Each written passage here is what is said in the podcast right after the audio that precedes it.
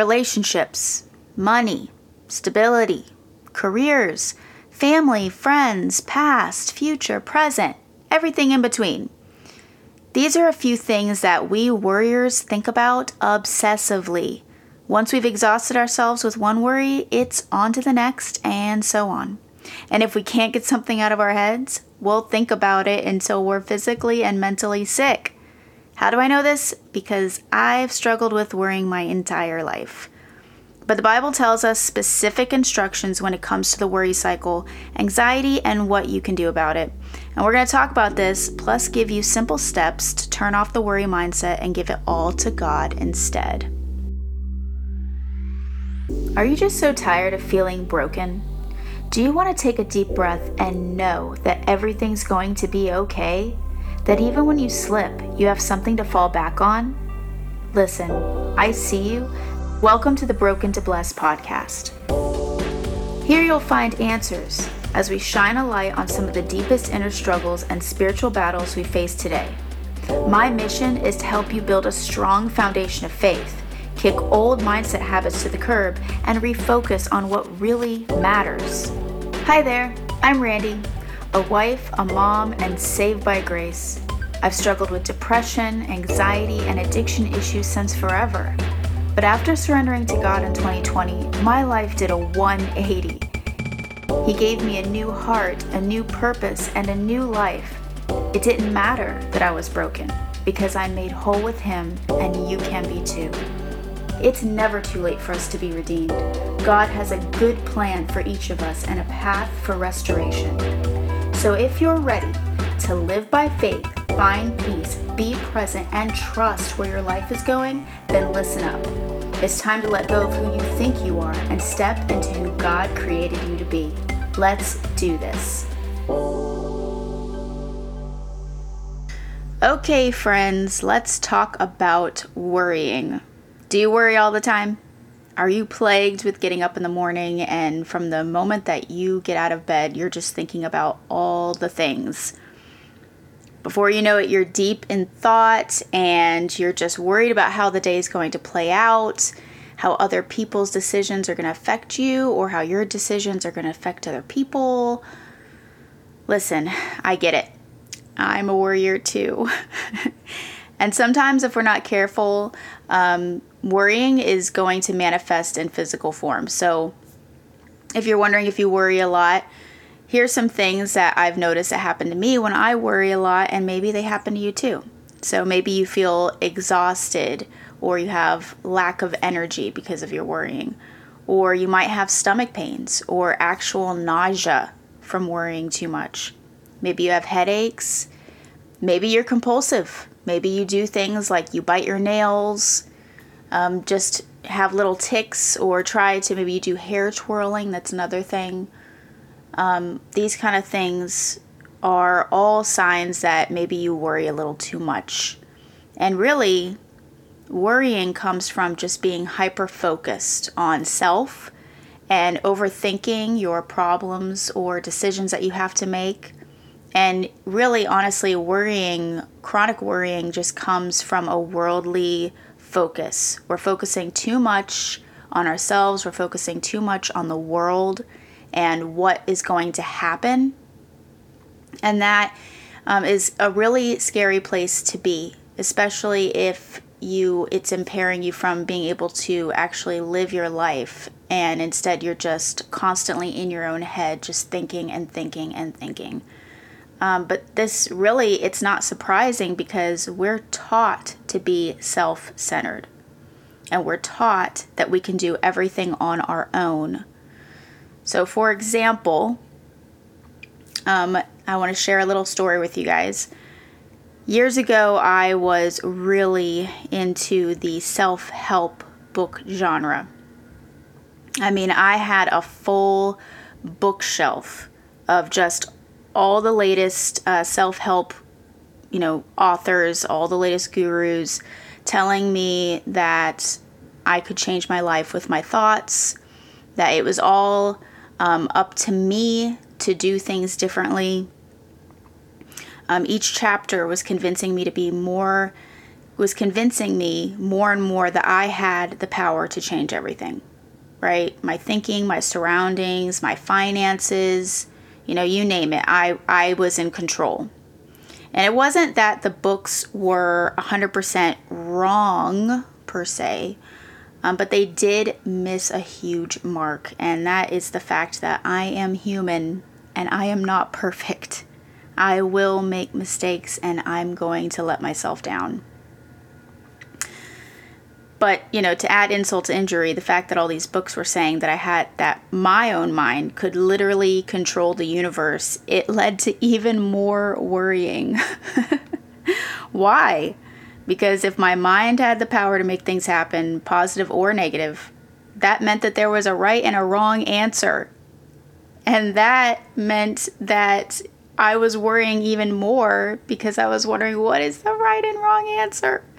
What if I made a mistake? What if I chose wrong? What if my life choices led to some really, really unfortunate outcomes? These were all things that really made me worry even more. Because the world kept telling me that everything was about me. And everything revolved around my thinking, my plans, me, me, me. You know, the Holy Trinity in Christianity, it's, you know, the Father, the Son, and the Holy Ghost. But according to the world, the Holy Trinity of the world is me, myself, and I. And that really caused so much worry. Before I was a Christian, I had I was just I had so much chronic worry. But luckily, once I started reading the Bible, I saw that what the Bible says is very different. So, for example, Proverbs 3 5 through 6 says, Trust in the Lord with all thine heart, and lean not on thine own understanding. In all thy ways acknowledge him, and he shall direct thy paths. So, this proverb doesn't say to lean on yourself or to lean on the Lord with half of your heart.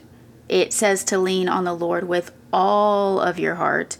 And it also says to acknowledge the Lord in all ways. Another one is 1 Peter 5 6 through 7. And that says, Humble yourselves, therefore, under the mighty hand of God, that he may exalt you in due time, casting all your care upon him, for he careth for you. So this means we have to get humble. And to be to be humble is to not be proud and I don't know about you, but when I think about the main message of the world, it's it's the complete opposite of this. The world wants to make you feel empowered while also giving you a victim mentality.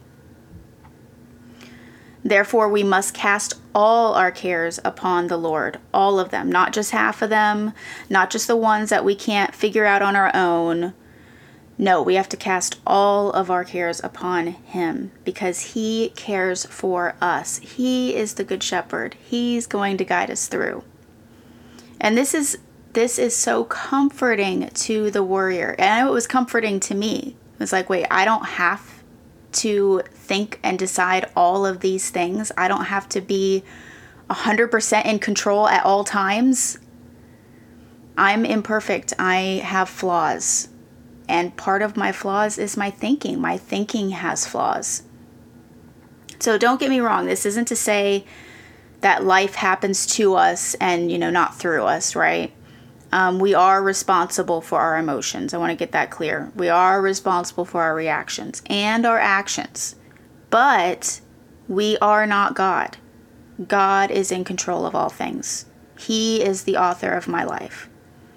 It's not that we don't have choices, it's that we can choose to trust God to work in our place for our highest good. So when I stopped worrying about what I was going to do and about making the right choice for me, and instead I prayed to God that His will be done in His timing, in His season, only then ch- did things really change for me. Um, and there was a saying that I used to really, really love um, that was in one of my self-help books, and it was, you know, when you when you change the way you look at things, the things you look at change. And I always liked that because it was about perspective, right? but I actually recently heard a quote and I, I think I like it much better. And it's those who leave everything in God's hands will eventually see God's hands in everything. So, application. Okay, so to stop worrying, this meant that I had to do two very important things to stop the worry cycle. Number one, I had to make a conscious effort every day to give my worries to God anytime I had a worry thought. Okay, that was number one. And number two, I had to trust that once I did that, that God would take care of it. End of story. That's it. He's got it. I don't need to worry about it anymore. Okay, and this is sounds easy, but when you start to do it, you realize how much you actually are worrying about literally everything. So you have to stop and take, you know, conscious effort. You have to say, wait, I'm worrying about how this is going to turn out. And then you have to stop and you have to pray to God and say, Lord, I'm just going to give this to you in your will. Let your will be done, your timing, however you see fit, like whatever you think is the best. I please do that for me, please. And cast cast your cares upon him. John 14 uh, 1 through 4 says, Let not your heart be troubled. Ye believe in God, believe also in me. This is Jesus talking, by the way. In my Father's house are many mansions. If it were not so, I would have told you. I go to prepare a place for you. And if I go and prepare a place for you, I will come again and receive you unto myself, that where I am, there ye may be also and whither I go ye know, and the way ye know. So God is going to prepare a place for us. This it says it right here. If it weren't so, he would have told us already. Isaiah 41:10 says, "Fear thou not, for I am with thee. Be not dismayed, for I am thy God. I will strengthen thee, yea, I will help thee, yea, I will uphold thee with the right hand of my righteousness. Romans 8:28 says, And we know that all things work together for good to them that love God, to them who are called according to his purpose. Isaiah 40 31. But they that wait upon the Lord shall renew their strength. They shall mount up with wings like eagles. They shall run and not be weary, and they shall walk and not faint. I love that one.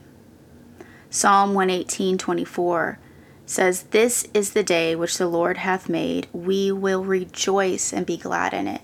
It says to rejoice for the day. Don't worry about the day. Rejoice for the day because the Lord has made it for us. It is a blessing. So we have to give our worries to God.